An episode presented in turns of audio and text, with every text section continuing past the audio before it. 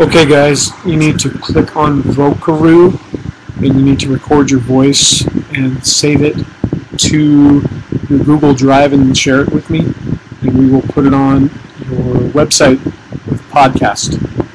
So good luck.